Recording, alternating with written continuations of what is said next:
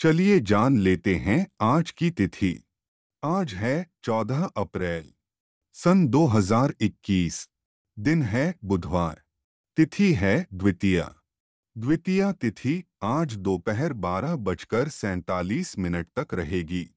इसके बाद तृतीया तिथि आरंभ होगी।